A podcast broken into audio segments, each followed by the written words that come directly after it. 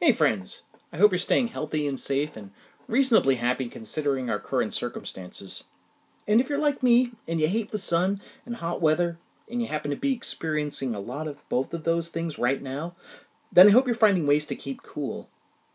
Are you a Beastie Boys fan? I finished reading the Beastie Boys book today. Have you seen this thing? It's over 500 pages long and it's thick, jammed with amazing photos spanning the band's entire career. There's a ton of guest writers in it, like Colson Whitehead and Jonathan Lethem. It's really an incredibly well made book. And if you love the Beastie Boys or you just love hip hop culture and punk rock culture, especially from the 80s New York scene, then you need to check this thing out. I know it's been out a couple years now, but I only recently got my hands on a copy via our public library, and it's still new to me. Anyway, speaking of great books you should check out, and regular listeners of this fine podcast will certainly know where I'm going with this. Speaking of great books you should check out, I've written an independently published seven that I would absolutely recommend to any fans of smart, clever fiction, or perhaps you're just a fan of this show and you want to help support it and myself monetarily. If you fall into either of those two categories, please head over to Amazon. Type my name, Andy Mascola, into the Amazon search bar, and wherever in the world you are, you will be directed to my novels, which you can purchase in both paperback and ebook formats right now.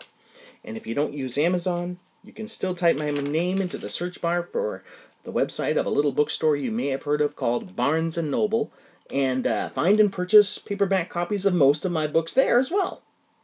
If you've already purchased any or all of my books, thank you so, so much. I sincerely appreciate your patronage. And with all that out of the way, here's the quirky theme song.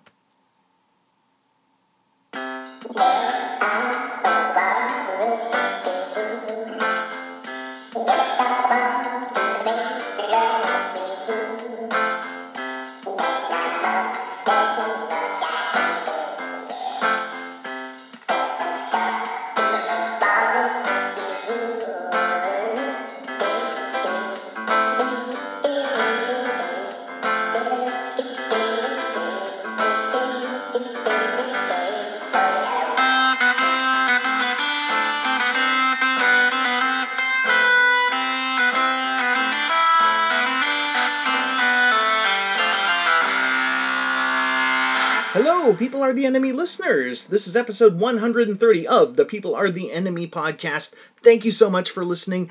Thank you so much for spending time with me. I appreciate it. I think you've made the right decision. This is a great show, and this is going to be a great episode. I am a. I, uh, today I'll be reading you the fifth and final part of a story I wrote called Car Partners. If you've yet to hear parts 1 through 4 of the story, I'd like to suggest you stop listening now go back and listen to those parts in sequential order first. It'll make what I'm about to read to you now make a lot more sense. If you don't care, then by all means forge ahead. You can always go back and listen to the whole thing from part 1 after this is over. What I'm going to do right now, for folks who have been following this story, is back up a bit into the end of part 4 to give you a little refresher, and then roll right into part 5. Again, the final and conclusion, final part and conclusion of Car Partners. So, without further ado, I give you Car Partners, Part 5. Victoria gets out of the car and opens the back door. She leans inside and holds out a tissue. I take it and dab my eyes. I'm sorry, I say. No, no, Victoria says. I'm sorry. I should have realized you were too nice to tell me to mind my own business. Is this the last box? Victoria asks, pointing to the cupcakes on my lap. Yes, I say. Well, I can't have tears on my cupcakes, Victoria says, smiling. I'm not going to start driving again until I know you're going to be okay, dear, she says. I'll be okay, I say, swallowing and putting the tear speckled tissue back into Victoria's open hand. She reaches into the car with both arms and gives me a hug around the shoulders. It feels nice. I hold her arm for a long moment. She lets go and gently shuts the door, smiling and winking at me through the window.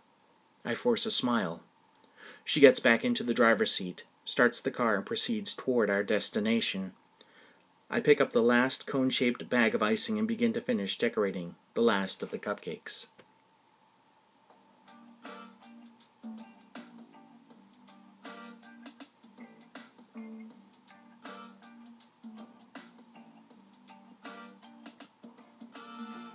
Twenty minutes later, we pull into a library parking lot. Victoria pulls up to the brick building's front door and stops, putting the Lexus in park. It's just before 10 a.m. Patrons sit in their cars looking at their phones or reading novels, apparently waiting for the library to open. A thin, older gentleman in a striped short sleeve button down shirt and green pants is removing books from a big blue drop off bin and placing them into a wheeled cart. Were you able to get them all done? Victoria asks. Yes, I say. Great. Thank you so much, she says, turning around and handing me two folded bills. You're welcome, I say, taking the money and opening the back door. Good luck with everything, she says, smiling. I nod and shut the door to the SUV. Victoria drives off immediately. I unfold the two bills, a 20 and a 10. Fair, considering our conversation had compelled me to cry in her presence. With one hand, I stuff the money into the front pocket of my jeans, and with the other, I slide my phone out of my back pocket. Etched into the brick above the building are the words Barwood Public Library. I sit on a bench that faces the parking lot and watch the old man continue to fill his cart with returned books. I open my phone and begin to call the car partner's office before remembering I have Cheryl's cell phone number. While it wouldn't normally be my preference to request that she pick me up, I'm still feeling somewhat raw after having emoted in front of a client, and I know that Cheryl won't ask me any questions. I text Cheryl, letting her know I've completed the assignment and that I've been dropped off at the Barwood Public Library. I scroll through social media on my phone. Seven minutes pass. The library opens, and the patrons who had been waiting in their cars slowly get out and make their way to the front door of the building. I haven't got a text back from Cheryl, but I suppose this isn't unusual, given her cold demeanor. After another two minutes, I get up from the bench and walk inside the library. I'd never been much of a reader. I walk up and down the aisles of books, looking down at my phone every now and again to see if Cheryl's texted me. Nothing. Just outside of the children's section, I stand for a moment and watch a woman quietly reading to two kids, a boy and a girl. The three are seated at a short table with small chairs. The woman speaking so softly I can't make out the words of the story she's reading. The children sit on either side of her, leaning in, listening intently. I remember back to when my mother would take my younger brother and I to the library. My brother was way more into it than I was. He'd always pick out three or four books, Maybe one of them would be a book he'd checked out before, but usually he liked to explore new things. He preferred stories involving talking animals Pete the Cat, the Elephant and Piggie books. I liked stories involving animals too, but mostly I was fixated on this one book. It was called Don't Let the Pigeon Drive the Bus. It was a very simple story. It annoyed my mother by how simple it was, and rightfully so. I should have moved on from Don't Let the Pigeon Drive the Bus, but there was just something about the way the pigeon character was drawn and the unique way the story was told. The entire book was just a pigeon trying to convince the reader of the book to let it drive a bus. I like the fact that I could interact with it. I like the fact that even if I didn't say no out loud, the pigeon still heard me deny its begging. I suppose I also like the control aspect of it, being able to deny someone else rather than being the one denied. There is a sequel to Don't Let the Pigeon Drive the Bus titled the pigeon finds a hot dog. In this book, the pigeon finds a hot dog, and a duck wants him desperately to share it. Unlike the first book, however, the pigeon interacts only with the duck. I suppose that was why The Pigeon Finds a Hot Dog didn't hold the same charm for me. Maybe if more children's books broke down the fourth wall, I'd be more into reading as an adult. Hey! a voice says from behind me. I turn to see Mark. Oh, hey, I say. As soon as he sees he has my attention, he flips his keychain around on his finger, turns and heads back toward the front of the library. I follow Mark outside and into the parking lot. I don't see that brown Chevy Malibu. Instead, Mark walks to a white two door Ford Focus that looks to be at least 10 years old. I sit down in the passenger side and buckle myself in. Mark starts the car and pulls out of the library parking lot. The radio is on, and Captain and Tennille's Love Will Keep Us Together is playing. I know the song because my mother had it on a compilation CD of pop hits from the 70s. I've always hated the song, and she knew it. Sometimes she'd play it and sing along just to piss me off. As soon as we're on the highway, Mark rolls down his window and puts his elbow on the door, leaning his head on his hand. I'm surprised, but thankful that he hasn't asked me any questions. Maybe he can tell I've been through enough for one day, but I doubt it. Love Will Keep Us Together ends, and a commercial for a local carpet cleaning business comes on.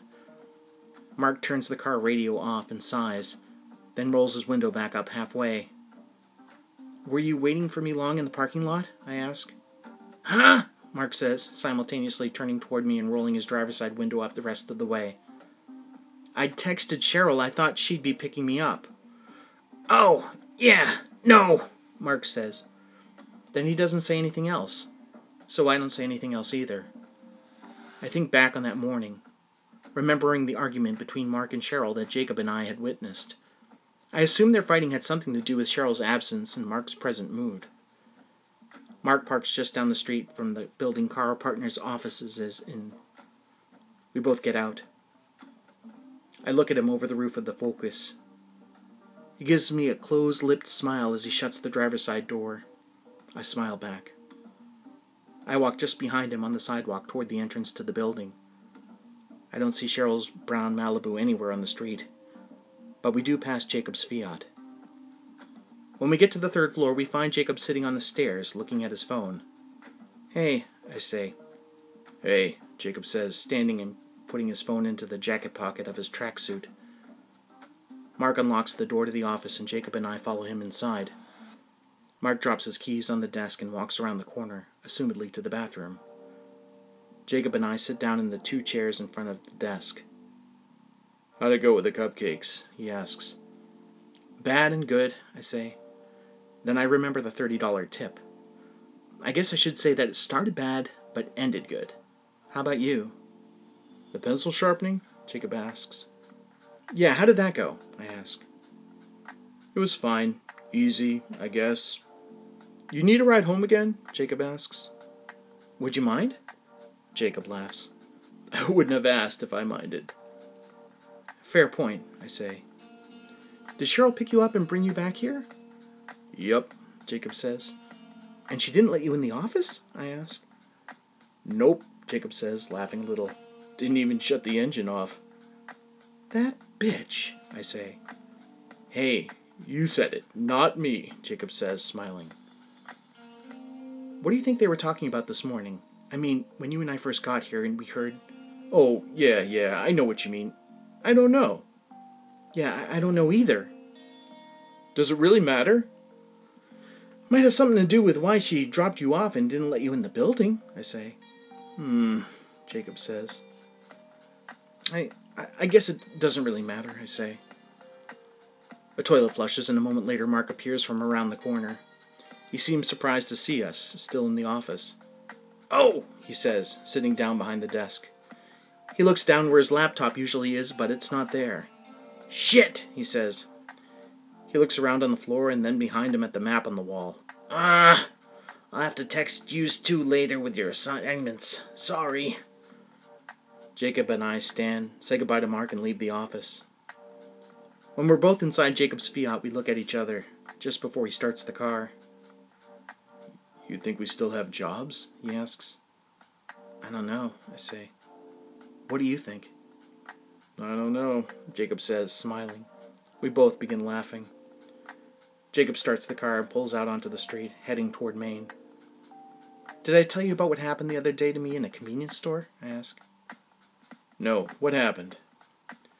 I had this weird experience in the 7 Eleven that's about an hour's walk from my apartment. I think I know which one you mean, Jacob says. Sorry, continue. It's okay, I say. Anyway, I go in there to get a snack, and there's a woman who looks to be about my age walking around with a mentally handicapped man. Disabled, Jacob says. What? I ask.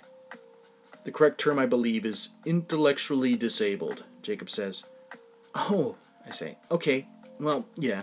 Anyway, there's a woman who looks to be about my age supervising an older, intellectually disabled man.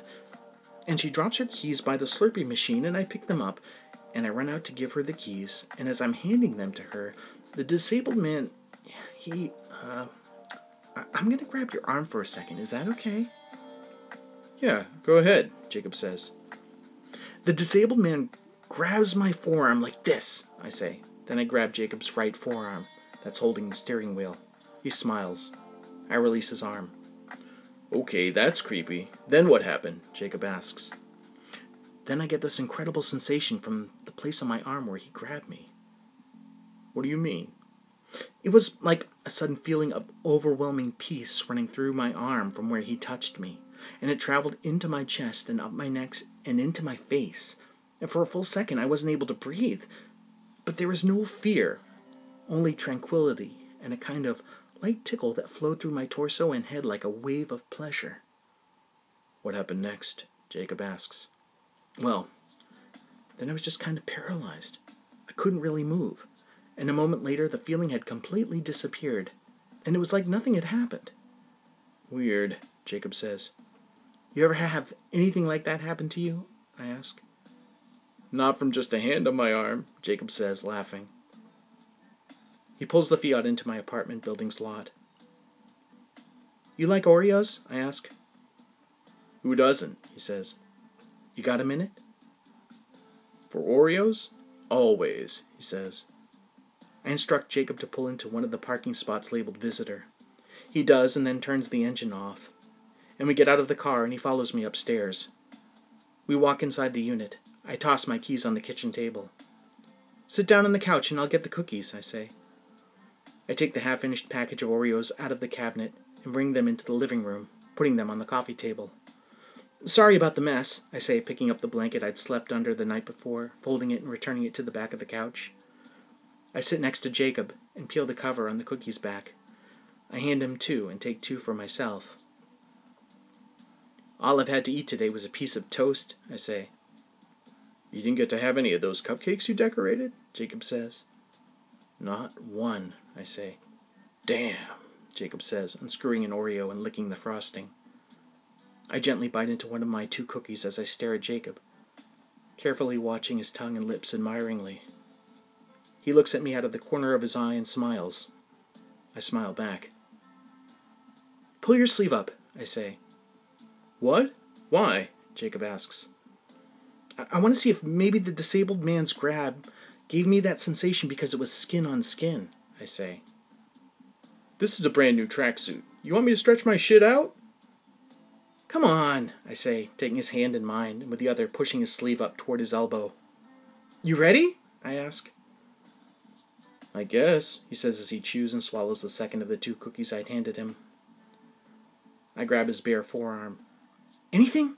I ask. He looks surprised for a moment, then serious. I feel something, he says. You do? I ask. Jacob can't stay serious for long. He smiles big and starts laughing. You asshole, I say, pushing him. Hey, he says. Then, in the moment, as I'm watching him laugh, his eyes closed, I suddenly want to kiss him. I lean over and push my lips against his. As I move toward him, he leans away and gently pushes me back. Whoa, whoa, whoa, he says, standing. Don't you have a boyfriend? I'm sorry, I say. I don't know what came over me. Yo, I should go, he says, pulling his sleeve back down. No, please, I- am sorry. Look, Emily, I can't imagine your man would be too happy if he walked in on you kissing me on his couch. No, it's okay. He's gone. It's over between us. We're uh, not not together anymore. I say, pushing the cover back on the Oreos. Oh, Jacob says. When did this happen? Yesterday, I say. I see. Well, you're obviously, Jacob starts to say, but just then our cell phones both go off almost simultaneously. I'm obviously what? I ask. Jacob takes his phone out of his pocket. It's Mark, he says. I sigh and pull my phone out and see that Mark has texted, both of us.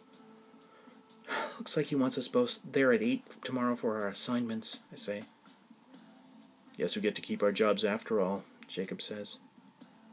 I toss my phone onto the coffee table and push my hands through my hair. Jacob reaches down and picks up my phone. What are you doing? I ask.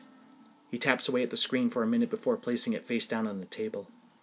I pick it up right away and see that he's put his name and number into my contacts. Feel free to call or text me anytime, Jacob says. I'll be here at around 7:30 tomorrow morning to pick you up for work. Sound good? I nod and stand and walk him to the door.